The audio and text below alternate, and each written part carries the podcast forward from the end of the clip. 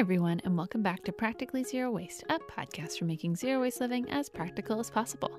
I'm your host, Elspeth Callahan, and today's episode I chat with Laura from the blog Days Like Laura, a female entrepreneur living in Hong Kong, all about zero waste basics in a city of 7 million people. We cover recycling woes and how to cut down on what goes in your recycle bin. We talk community building and making friends with similar values in such a big city. And Laura gets into her love of Chinese food and the rise in vegan options in Hong Kong. Laura was so lovely to talk to and had so many recommendations at the end, so stick around and let's dive into zero waste living in Hong Kong. So, can you tell me a little bit about yourself and what life was like before living in Hong Kong, assuming that you lived somewhere else before Hong Kong? I don't know why I assumed that. Go on. My name is Laura. Um, I'm a sustainable lifestyle blogger and entrepreneur here in Hong Kong. Um, I actually started my blog, Days Like Laura, back in 2014. So I used to work in LA. I was working in brand design and marketing, and I was creating a lot of websites and doing you know brand design for a lot of different businesses and i really actually at that time had just become plant based or vegan, and I wanted to share recipes with people because I was really actually, I'm not a chef at all. I mm-hmm. really found out I was lactose intolerant basically or allergic to dairy products and had no idea what to eat oh. um, because I was eating such a heavy dairy based diet. So what happened was I just started really throwing together really simple, easy recipes that are very fast and that's what I started sharing on my blog, and people loved it. And I got really great feedback. And I started, again, once I started getting interested in, you know, how does, you know, our food affect the environment and what we're eating affect the environment, and then so on and so forth, I naturally started to get interested in different aspects of sustainability. And that's, you know, when I started sharing more about ethical fashion and cruelty free beauty. And I think, you know, low waste living, I think with everything, it's like, when you start to care mm-hmm. about your impact on the planet, you start to really look at different aspects of your lifestyle and say, okay, what can I do to be better? So that's how that's how it started. Um, I'm originally from Atlanta, from the U.S., and then I moved to Hong Kong in 2015. Uh, my husband is from Hong Kong, so I actually also studied abroad here before I moved here. I love Hong Kong so so so much. It's such a unique culture. The people here are so resilient, um, so strong. I've learned so much just from being here. And I think also just people are very hardworking and passionate, you know, and, and in terms of sustainability, it's been really interesting to see coming from LA where somewhere where everything is green, you know, I mean, people are very conscious and people are very aware. All the businesses have sustainability built into them from the hmm. get go. And then to come to somewhere like Hong Kong where that's not the case is quite a shock at first, to be honest. But it's changing and it's been really fun to be here and sort of see that evolution over the last couple years. Wow. So you were saying that your experience in LA was actually quite eco-friendly, uh, which I guess I don't know much about LA either. Probably know as much about LA as I know about Hong Kong. So um, okay. I didn't really okay, realize. Well, yeah. So actually, in LA, so I mean, for example, like you could go to any restaurant and you could go out to eat and there would be vegan options you know oh, okay. and and not just that but also there would be reusables you know they were making an effort to use less plastic um, and this was you know pre pre 2015 i mean i i was there since 2011 and it was still it's it's not even that people were actively making an effort to be low waste they're just in general knew plastic was bad and we're not using it already. You know, like even in the US, I think the, you know, charging for plastic bags, you know, at the grocery store, right. like something as simple as that, like they were doing that a long, long time ago. Mm-hmm. Um, whereas here it was still relatively new. And I mean, again, Hong Kong is a very new city, right? I mean, it just started to pick up and the really be economically developed in the in the 1980s. So and saw massive growth and you know population growth in um, the 90s and so on. So it was just sort of this thing where the city and the infrastructure was not prepared for the amount of people. Um, and with the amount of people also the amount of waste being right, produced yeah. right? So that's sort of how all the issues sort of started was that i don't think that they really systematically built into the foundation of the city. Simple things like the recycling system, etc. And then after the problem got really bad, they're sort of working backwards to fix it as opposed to preventing it from the beginning, mm-hmm. you know, which makes it a lot easier, obviously. Right. Yeah. That was one of my questions actually was what is the infrastructure like for uh, municipal garbage recycling? Is there municipal compost pickup, like that sort of thing? Like things that probably a lot of people take for granted in their area and probably misuse too. Like, you know, nobody's really recycling perfectly. Um, right. Myself included, probably. And so those things weren't in place, they were put in place later. Um, what's that kind of look like? Basically, around in I think the 1986 was around the time when they formed the Environmental Protection Department, which is really around the same time that Hong Kong was growing economically. That's when they noticed a huge increase in, in the amount of waste being thrown away, and the number one problem was was food waste. I think in the mid 2000s they started doing the recycling scheme, which was, of course, meant to decrease the amount of waste going to landfill. Um, also, because I don't know if you know this, but Hong Kong is actually built on the city itself is actually made up of a lot of reclaimed land. Actually, Hong Kong Island is an actual island, and when you know they had huge population growth, there wasn't enough physical space for people. So they started building more reclaimed land, and that was, you know, the the main problem is Hong Kong. In Hong Kong, is there's just not enough space.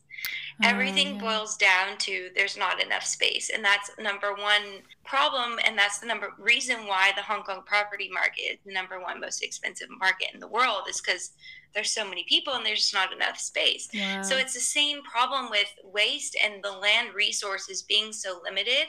Of course, you know, there's landfills, but in terms of recycling, I would say that the government has not done a really good job. We mm. do now, of course, I would say in the past since I've been here in 2015, they do they have introduced we have recycling bins. Like for example, on the street you can have either there's glass recycling bins we have them in our apartment mm-hmm. building but a lot of the older buildings do not have that. It's not required for the buildings to have it. So it really is just up to whoever the property developer is to implement it themselves. Mm-hmm. um, and because there's a lot of actually in hong kong like we used to live in a different apartment and there was a really really old building. I think the building was 30 years old or 30 years plus old and um, that one we had no recycling like it was just when it's an older building they just don't have the recycling mm-hmm. system so and when and the, also the difference with hong kong is when you're talking about buildings of apartments i mean these are massive i think that was the most shocking to me coming from the us is that i mean we're talking apartment blocks of thousands of people you know wow, it's not just yeah. like an apartment with 10 people or mm-hmm. something so so it's just the scale and the size of the population is density is massive so when you're talking about recycling it you know you might think oh it's not a big deal if one apartment block doesn't have recycling bin but it adds up you know and right. i think that's the problem so now the landfills are overrun i think the government is really sort of they're they're starting to push recycling and they have they've done a couple of green campaigns and stuff like that on the MTR which is our public transportation system okay. and they've done more to help educate people but at the same time they don't actually recycle and so mm. it came out in recently i think la- maybe last year or the year before that the recycling from the recycling bins was not actually being recycled ah and so it was this huge, I wouldn't say scandal, but it was for people like me and people in the sustainability space trying, in Hong Kong. Yeah. We were all kind of up in arms because, you know, we've been, I mean, I make the effort. And of course, it's small things like, you know, separating your trash into mm-hmm. plastic, paper, glass, and normal garbage, you know. And that might seem like a simple thing, but it's the simple things that I think really add up and make a difference Absolutely, over time. Yeah. And so to take the time out of your day to, you know, make sure that you're, making the effort to recycle and then to know that all that effort has been put to waste because they're actually just throwing it all in landfill anyways. Yeah. Oh, and that was shocking to me. And so it really is a systematic problem. and and you know sometimes you feel quite helpless like you know you're like i don't know what to do about that and so the main things for me is like if recycling is not an ideal system in hong kong i just have to look at other aspects of mm-hmm. my lifestyle and see what can i do you know to be more low waste so how can i produce less waste you know so making an effort to cook more at home and go to the fresh market you know instead of ordering delivery in mm-hmm. you know and having those takeout containers that's one thing you know or just creating less food waste in general you know using my food scraps to make a soup or something like that so totally, yeah. again i really just from from a grassroots perspective tried to just encourage people to make changes and this is sort of my whole philosophy for my blog too is just sometimes it can be overwhelming if you feel like there's systematic problems that you're facing, but just instead of worrying too much about that, look inside at your lifestyle at your home and see what can you really do that's manageable and that's realistic for you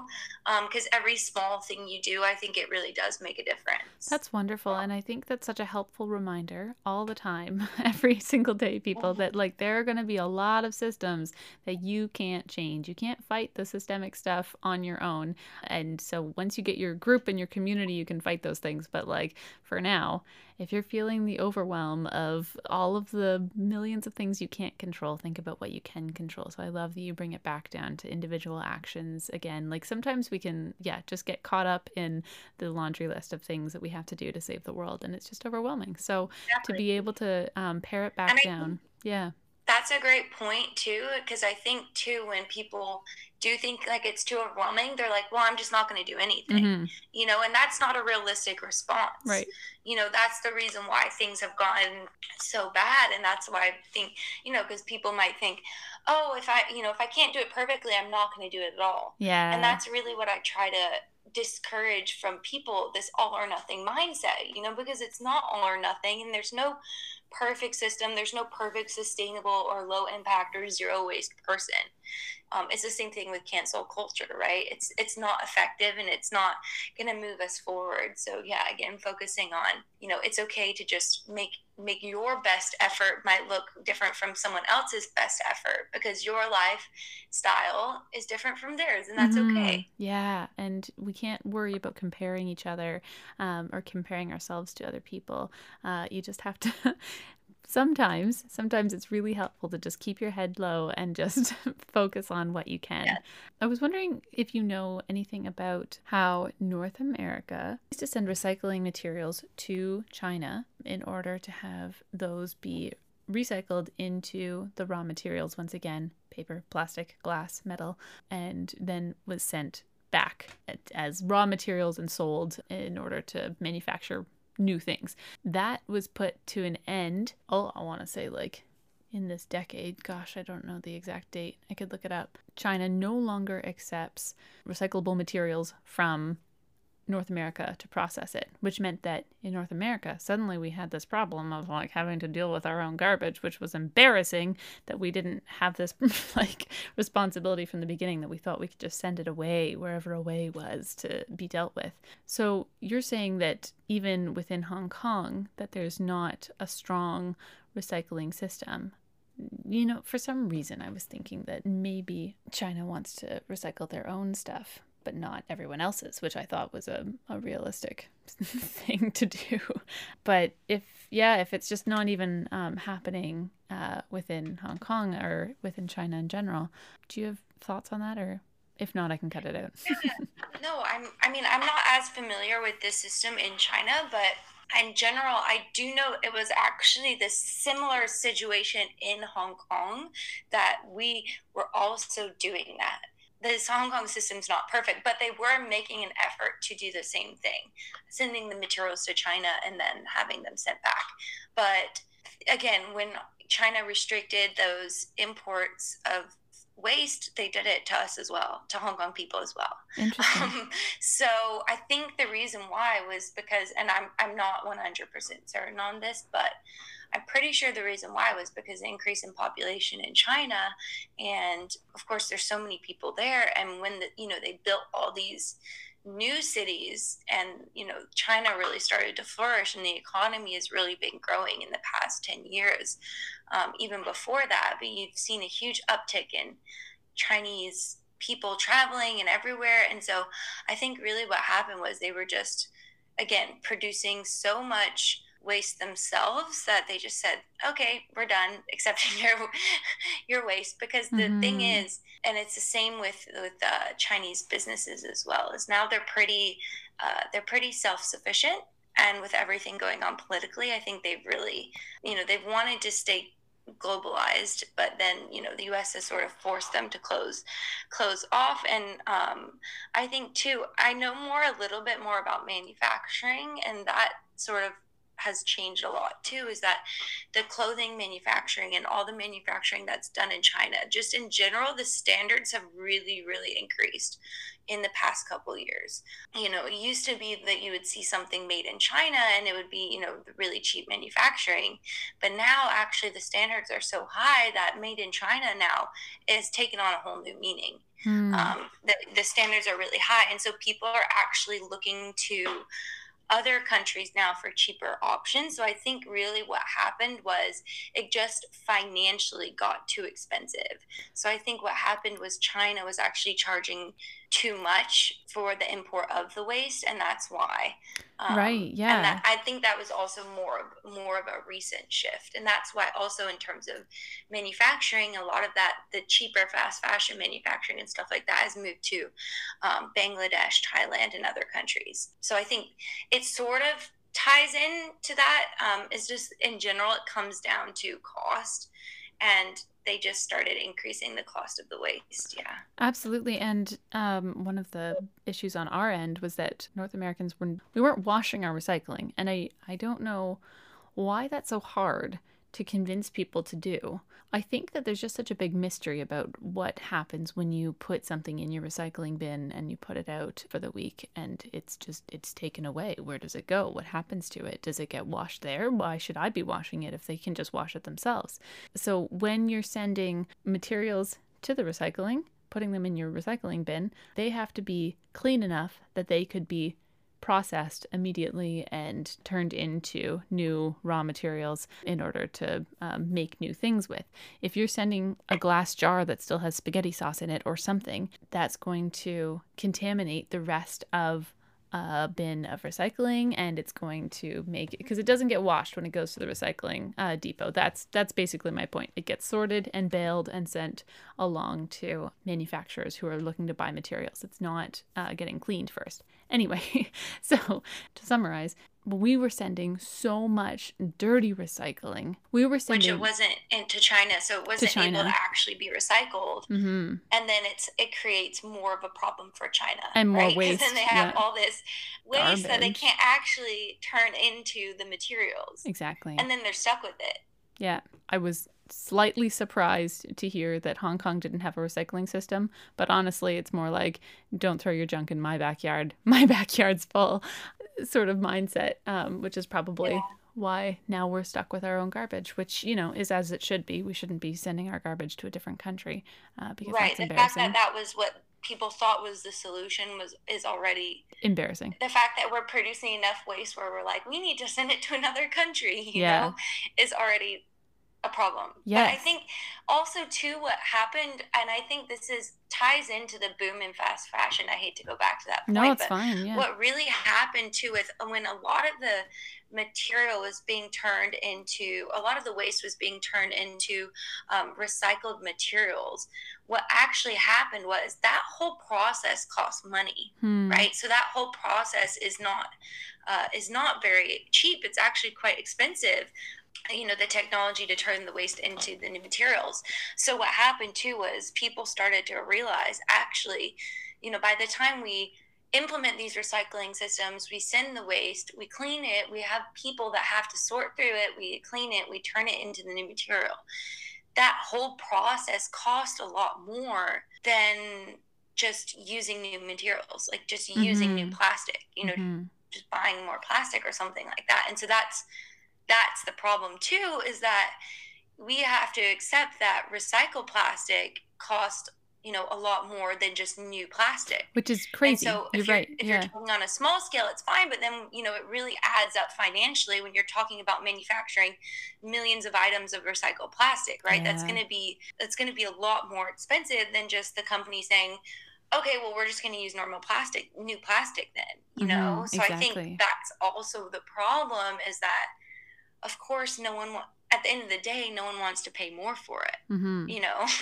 I love that all of this is just to say that recycling is a band aid. It is not the answer. Um, and we're seeing that globally then. It's not just in my own little like community in Peterborough that recycling isn't the answer, it's everywhere. We're producing waste faster than we can reproduce it into a new material or something that's usable. And so rather than throwing it away, we need to slow our consumption, number one, and then number two, make things last last as long as possible and reuse things as much as possible, particularly things that are known to be single use or, um, you know, at first glance thought to be single use um, materials. Uh, and that's something that right away you can take action individually. So, what are some of the resources that you've found in Hong Kong that have helped you to kind of reduce the waste that you have? Yeah, so there actually are, a, and there's a couple of really cool businesses doing. Oh, great, sure. Uh, new ideas to reduce single use waste. But one really simple thing is, for example, when you're ordering, you know, food delivery, especially during COVID, where a lot of people are, you know, not eating out, but they're eating at home. Of course, on, you know, if you use like a delivery food app, there's the option to not get cutlery. I mean, that's pretty obvious. Another thing that's a big problem in Hong Kong is that the way that people grocery shop here is actually a lot different. And I think it's because we have accessibility to, we call them wet markets, which they're basically like farmers markets, but they're open every day. Um, and that's where most people grocery shop. Um, and so that's where I see a lot of the waste being produced. So what happens is when you go to the wet market, and normally people here do that every day because wet markets are available in every little neighborhood. And so it's quite convenient to go down and get fresh fruits and vegetables or food for the day.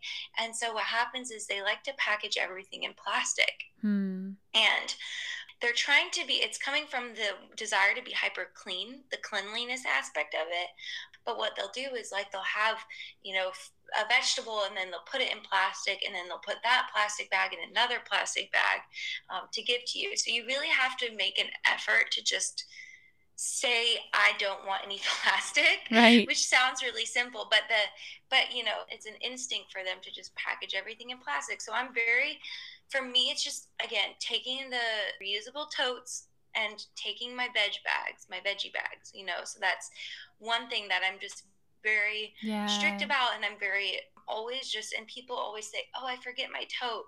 You know, or something like mm-hmm. that. Just mm-hmm. leave it in your car, you know, or leave it somewhere where you can't forget it because it's already there. Right. Yeah. Um, so that's sort of a really simple. Another thing too is, and this is, I, I think, again, another simple, simple swap. But during COVID, actually, um, people were obviously going to get coffee and getting single use cups, takeaway cups, because what happened for a while was that we weren't actually allowed to use reusable cups. Right. Yeah. I don't know here. if they did that here, same here, yeah. where you are, but they started banning reusable cups at coffee shops because of the cleanliness aspect. Because of COVID, they didn't want to be touching someone else's cup, which is a very viable um, very viable reason. So, you know, I said just instead of getting takeout coffee, why don't you just take 10, 15 minutes out of your day and just sit there mm-hmm. and drink your coffee there mm-hmm. instead of getting takeaway coffee? You know, so just taking the time to sort of slow down, enjoy your coffee instead of getting takeout cups. Yeah. Um, so, again, that's another really, really simple thing. Um, thankfully, they've started letting us use cups. I personally love the Stojo collapsible silicone cup. Um, and also, bulk grocery shopping. So, coming from the US, where we had Whole Foods in every city, every suburb, everywhere, right. um, to Hong Kong in 2015, there was no bulk shopping. Okay. So, that was really you know for me in terms of low waste and you know living that was something that everyone in other parts of the world is a lot easier to go and take your bags take your glass jars or whatever you use to get your bulk food items. Mm-hmm. But here we didn't have that. Luckily, now there's a couple of shops that I like that have opened up in the past couple of years. Um, there's one called Live Zero. Great oh, name. Great. Yeah. Literally live zero, zero waste. Um, and so they have uh, you know all the bulk shopping. They also have bulk beauty products which is really cool. Nice. um, they have bulk groceries. They have lots of cleaning supplies and stuff like that too. Also bulk um, where you can take you know your existing container. And again sometimes and i always have to remind people sometimes just using what you already have can actually be more low waste than going out and buying the zero waste pro- like the low waste alternative for oh, totally yeah. like if you don't have if you don't have a reusable cup you know you don't have to go buy a reusable cup. You can literally take a coffee mug that you have yeah. with you. And i know that sounds really silly to some people but you know uh, uh, i feel like a lot of people too think and especially somewhere like Hong Kong, sometimes the eco friendly or the reusable options, it boils down to price. And so, because a lot of these products, these zero waste products, are imported from the US or they're imported from Europe, like the cost of them can be a lot more, you know? Mm-hmm. So that's one complaint is, you know, well, I can't go buy all these reusable things and start, you know, I don't want to invest in all the buying all these things to use. Um, you know what? Just just use what you have around the house. Like, you know, totally, there really is yeah. no excuse. I mean, you can use a cup as as a reusable you can use a mug as a reusable cup um, we have these really cool um, my husband drinks these Kowloon dairy milk uh, bottles they actually are originally packaged in glass which is you know nice, they're not trying yeah. to be low waste but it just so happens that they're glass bottles and they're really kind of have a cool retro um, look to them and mm-hmm. so every time we drink them we just keep them and we use them as flower jars you know and um, yeah we, we reuse those as well you know so you and that's a one dollar milk carton you know milk glass. So again it's not about going out of your way to spend a lot of money to mm-hmm. be low waste. It's actually just about thinking what can i use around the house? And so i think that's one little shift in people's mindsets. But yes we do have now at least we have the bulk options and the low waste options nice. in hong kong which has been great to see that's great. Have you found that there's uh, much of a community, like a like minded group of people that you've been able to connect with in person, not just online? Definitely 100%.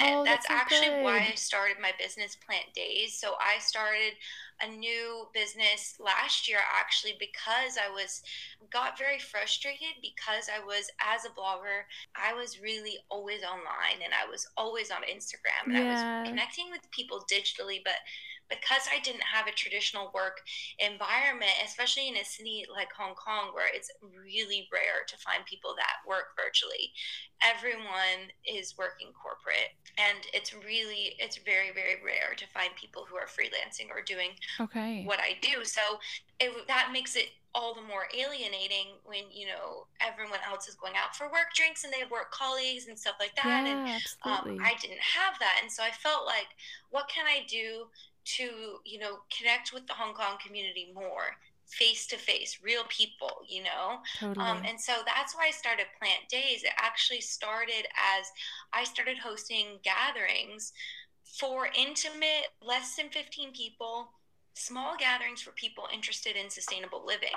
So I was partnering with local businesses, for example, plant based restaurants, wellness spas that were doing cool things with, you know, sustainable pedicures, natural pedicures, stuff sure, like that. So yeah. I was partnering with these businesses focused on sustainability and eco-friendly living to do these small intimate gatherings and I was doing it every other month and wow. this was last year before covid and it was great because again i wanted to keep it intimate so every time less than 15 people i was able to really talk to people and it was so for me it was amazing to be able like what you said to create my own little community of yeah. people who are oh, actually so interested important. in living low waste or interested in mindful conscious living and sustainability and so that's sort of how i got more connected with my local community um, and i think for anyone even not if you're not doing it i mean for me it was you know i wanted to do it for my own reasons and for my business but even if you're thinking about you can do that anywhere. You know you could host a meetup and just say hey let's go grab food at this new vegan restaurant or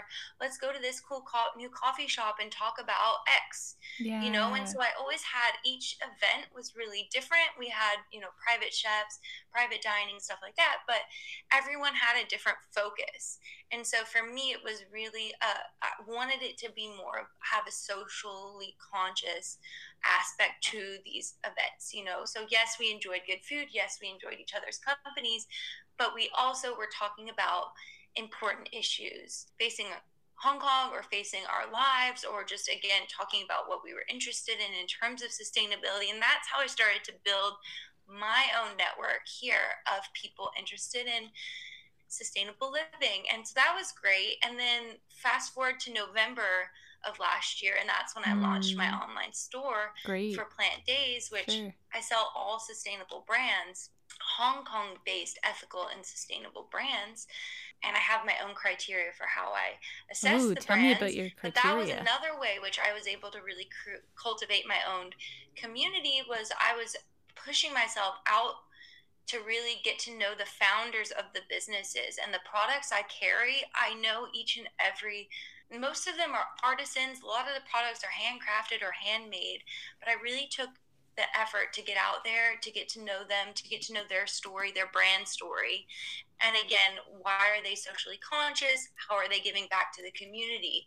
And it's it's really tight knit in Hong Kong. Actually, once you start to know someone it's it's for for a city of seven million people, everyone knows everyone. That's that funny. sort of community. So once I started to be really working with a couple of these ethical fashion brands, they're connecting me to someone else and someone else. So eventually, I was able to really build this awesome community of ethical fashion and natural beauty brands, but also women behind these brands. And wow, what's amazing yeah. here is that they're all women, they're all female owned which I love supporting. You know, I'm a female entrepreneur, so I love supporting other female entrepreneurs. So it just so happened that they're all women owned. And so I was able to really create this awesome community of brands, but also um, people that were just really passionate about encouraging people to live more ethically, live more low waste. And so that's sort of how I've been able to create my own community here. That's wonderful. Oh, it's so exciting to hear people building community and being able to find like how to connect with each other whether it's just by um, organizing meetups or like you said connecting with other entrepreneurs other people who are um, doing amazing things with like-minded values it's so hard for people that are maybe less outgoing um, to be able to like be the one to start the group. Um, and so it's important to know that like there's things out there. How did you advertise to people and and get people to join your group? Like where are some places that people can look to find groups like yours? Ironically i'm actually more of an introvert but okay. I just really pushed myself out there to good for you. say if not if not now then when you know right, i think that's yeah. always a good sort of thing to think about you know if not if i don't push myself now when will i ever do it so Aww. that was for me something that really drove me but in terms of resources and places to find people so i actually find that two things so number one instagram and mm-hmm. i know mm-hmm. that there are so many critics of instagram for other reasons but i still find that if you're following the people that are similar have similar interests to you um, it's a great way to connect with people. Um, mm-hmm. I still believe in the platform as a force for a community and for good. It is how you, with everything, it's how you, you utilize the platform, right? Totally. So yeah. it's not necessarily the platform itself, but it's how you use it. So I really was literally just would Instagram DM people that, hey, you know, I love what you're doing in sustainability. I love what you're doing with your fashion brand, ethical fashion brand, etc. Do you want to meet up for a coffee? You know, and and of course, maybe 60, 70 percent of the time, or you know, so you might not hear back, but you know, you do hear back from people, and so I really, you know, I I would just uh, it's a volume play you know? You just put yourself out there and eventually mm-hmm. you know you're going to start to get some responses. So instagram is one great great way to do that. Um, another thing is facebook. So we have i know facebook events but that's really a simple way to find Mhm. other people that you know like what you like. I per se don't really go to networking events but what i do do is that i would go to for example if there's like a handmade market or a sustainability Oh, nice, marketplace which we had a couple of cool events like meet the makers you know or something like that where it's a bunch of eco brands.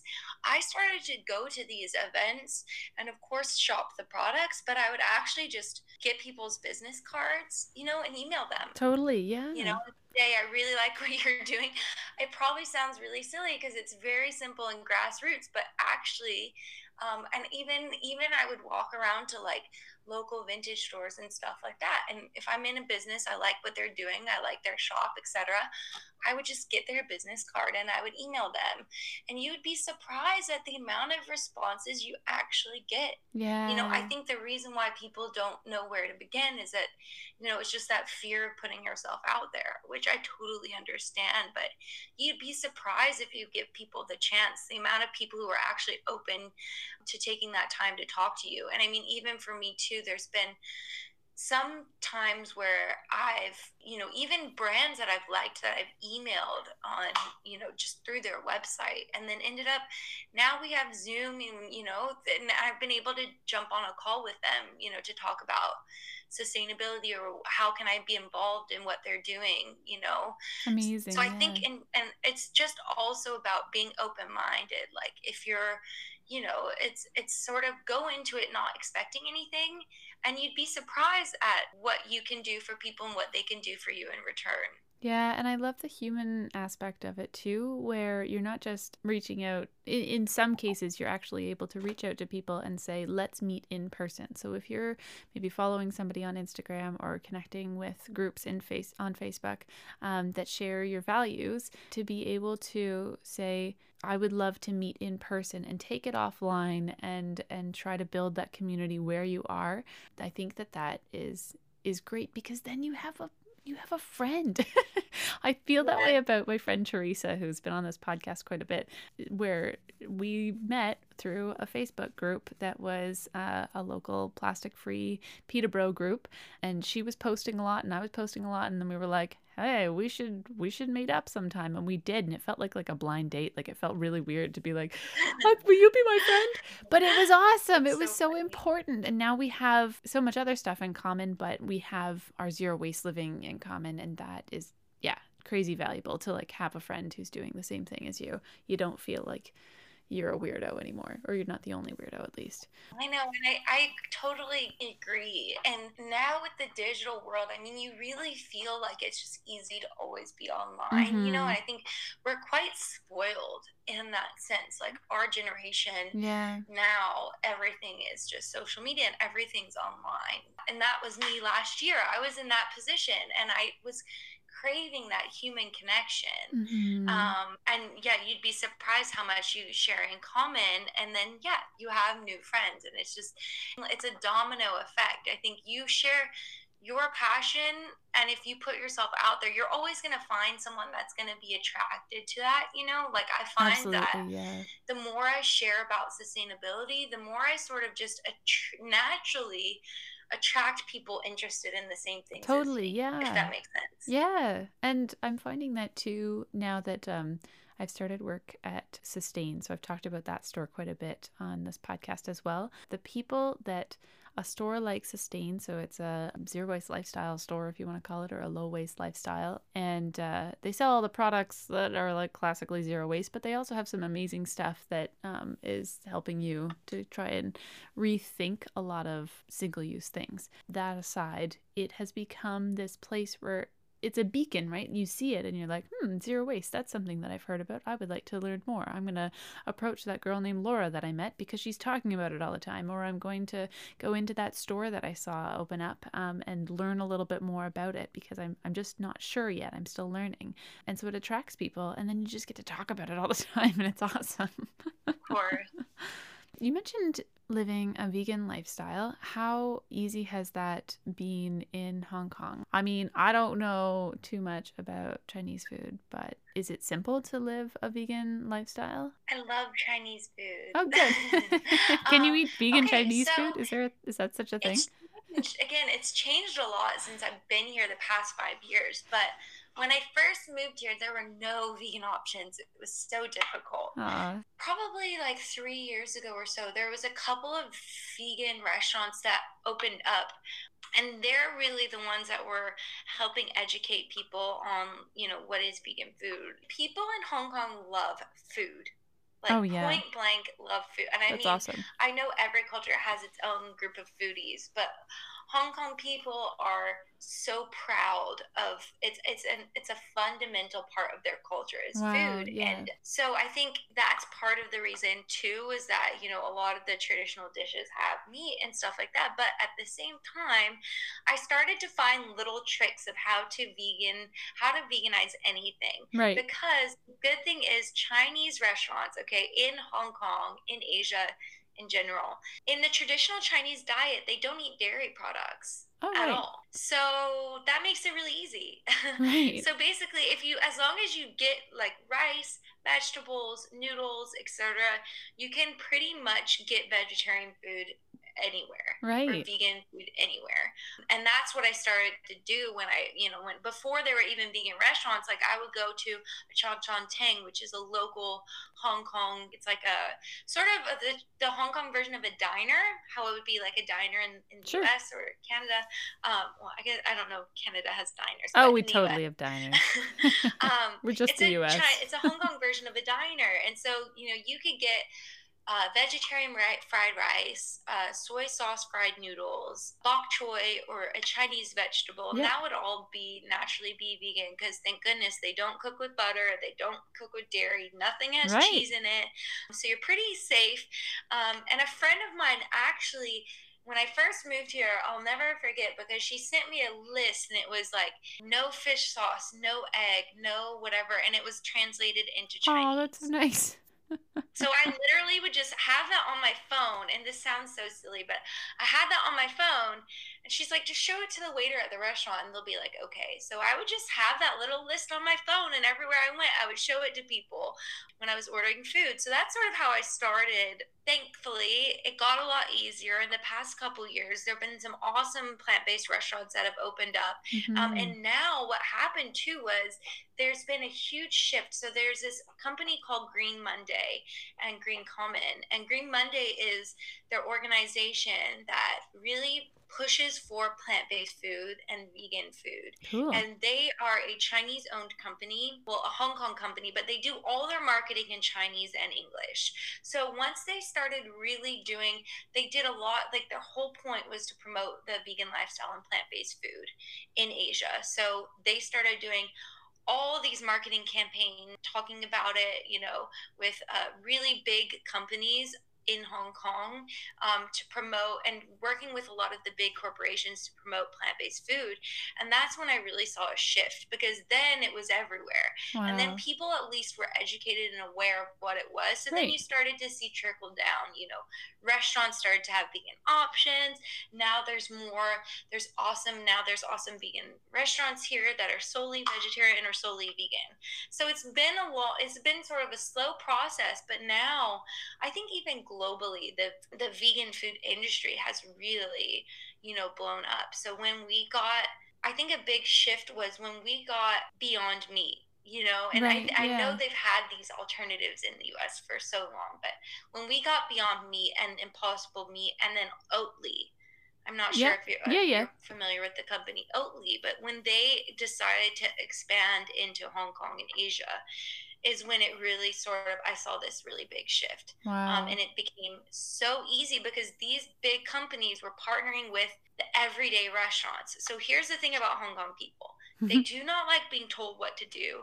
They do not like being told what you're doing isn't good or what you're doing is wrong. Except Totally. as Nobody likes people that. Don't like being told what to do, Right. but it's more on the aspect of you know you can't go around telling people to change something, especially something they're so passionate about, like food. So what happened was a lot of these big companies started partnering with restaurants like, for example, Starbucks. And I know this sounds so simple, but when Starbucks started to have dairy-free milk, like oat milk, almond Okay. milk, soy milk, then it became so much easier, you know, because once the, these big restaurants start doing it, it's natural that like everyone sort of takes note and at least is aware and knows, you know, what is dairy free milk, what is, you Right. know, Yeah. the education aspect of it. So then we got like Triple O's started doing the Beyond Burger or the Impossible Burger. And once all these sort of like widely accessible places, like the big brands, started having vegan options, it then it became of course a lot easier because you don't have to like I, I think i used to only be able to go to like one or two restaurants to get vegan food and now it's like 20 plus places That's great. um yeah so that's sort of yeah so now i would say it's definitely really easy but it did not start out that way Aw, yeah. um, but I, and I think it's great again for people who aren't vegan but are interested in trying out vegan food. Places like Green Common, they actually invented their own pork uh, like alternative, which is called Omni Pork, and that's you know Chinese people love pork. It's one of Oh, yeah. actually the biggest I mean, I love pork. uh, uh, in terms of meat consumption, I think it's the number one is pork. So for them to have an alternative that's local, you know, developed in Hong Kong, and they just started pushing it at all the normal restaurants to have this vegan alternative. And you know, I think that's the number one best thing you can do is you don't have to be vegan but if you if it's widely accessible then you're going to have normal people other people trying to eat having these vegan options you know as long as they're more readily available then people could have that you know once a week or twice a week etc totally. Yeah. um, and that's better than 1% of people being completely vegan so it's been really cool to see that shift recently That's great. Yeah, and I love that reminder that you don't have to be vegan every day, but to reduce uh, your consumption of animal products is a really valuable uh, step in the right direction. Who is inspiring you lately in the low waste community, in the vegan community, in the Hong Kong community? Who would you like to share with our listeners? So there are a couple organizations. One I've already mentioned, but Green Common is a great organization. Green Monday actually really does a great job of promoting eco-friendly and not just plant-based food, but also eco-friendly, low-waste living. And That's I think if you're, especially if any of the listeners are, you know, like read Chinese or are Chinese, they have a lot of their uh, educational resources in Chinese as well as English. So I find their resources to be really, really great. That's awesome. Um, also, I love Live Zero is a great organization that again does the bulk grocery shopping, but they have a lot of uh, community events and stuff like that. But also, Redress is an amazing, amazing company in Hong Kong. They are a NGO that is focused on sustainable fashion oh, wow. and reducing waste in the fashion industry. And what's great, uh, what I love that they've been doing is they've been doing collection boxes all over Hong Kong uh, where you can donate your used clothes. And of course, talking about waste, fashion waste is number one, one of the most polluting industries, uh, right up, up there with food waste. Hmm. Um, but to see to see them putting these collection boxes out and to you know for people to donate their clothes and having them available everywhere is great. They also do promote a circular economy, you know, so when we're talking about the fashion economy, you know, instead of you thinking about the lifespan of your clothing and what you can do to sort of extend that lifespan and reduce the cycle of fast fashion, of single use clothing, I think that's a great organization as well. And they have a lot of community events as well as online resources, and they host a lot of talks and panels and stuff like that. So that's another one that it, that's specifically in Hong Kong that I love. Other things that I'd love to point out if people don't already have these apps. I love Good on You. oh, It's a yeah. it's an app that really has all uh, fashion brands that are kind on the planet and kind on people and kind on animals and they tell you they have a really great rating system. I go on their website if i'm looking for you know certain types of products or they do have an app as well. And i just started we're using a new app called good human which is similar. Mm. it actually instead of just sharing products they also share it's sort of like you have a feed where you have all these articles about sustainable living and low waste living and fashion and beauty and stuff like that. Okay, so for me, that's been um, a great resource. And then, of course, podcasts. We have you. I love this Oh, podcast. Um, in terms of bloggers, I like Trash is for Tossers. oh, yeah. She's great. She shares a lot of really cool simple swaps that you can make. And Zero Waste Home and Zero Waste Chef are a couple of other ones that I Oh, follow. yeah. Um, and of course, if you just go on Netflix now, I think a lot of people, if you're still at home, you know, as we should be on your own, there's a lot of great documentaries that you can watch on Netflix as well. Thank you for all of those recommendations. Those are really, really awesome. And I'll put them all in the show notes for people to check out. Was there anything else that you wanted to share before we wrap things up? I probably will just leave people with the idea that you don't have to be perfect. And I think that's something with anyone who is very passionate about sustainable living or low waste living is you always feel like you're climbing an uphill battle if Mhm. you know what i mean so again you know we're all in the same boat there's no i said this before but there's no perfect form of sustainability yeah. you know there's no perfect form of being zero waste so again just to try your best to do your best to make little manageable realistic lifestyle changes that you can stick with long term That I is so think good. Yeah. is the most effective way to go about it and to not put that pressure sometimes you feel down on yourself oh i forgot my tote or i forgot my reusable cup. It's okay you know we're all trying our best. Again so it's just about the fact that you're already making that conscious choice to make an effort to be zero waste you're already doing a good job Thank you. That's so lovely. And thank you so much for being on the podcast today and for telling us all about your work that you're doing as well as what life is like in Hong Kong for anybody who hasn't been to Hong Kong or doesn't currently live there. It's an eye opener. That's awesome. Um, I love hearing about uh, what's happening all around the world, and I really appreciate hearing about it from you today. thank you so much for having me Thanks again for listening, everyone. If you want to learn more from Laura, you can find her at dayslikeLaura.com or at plantdays.com. Her social handles, etc., will be in the show notes as well as her recommendations for those who inspire her. If you liked today's episode, you'd probably also enjoy episode 73, More Plants, Less Waste, and episode 93, Slow, Authentic Travel. You can find all of those and more in our archives wherever you get your podcasts. Thanks again to everyone who has supported this show in some capacity, be it listening devotedly, leaving ratings and reviews, or buying me a virtual cup of coffee on ko-fi.com slash Elspeth Callahan. It is all so appreciated. This show really is community driven, and I'm grateful for your support and love to hear from you. Send me an email at practicallyzerowaste at gmail.com or message me on Instagram at practicallyzerowastepod.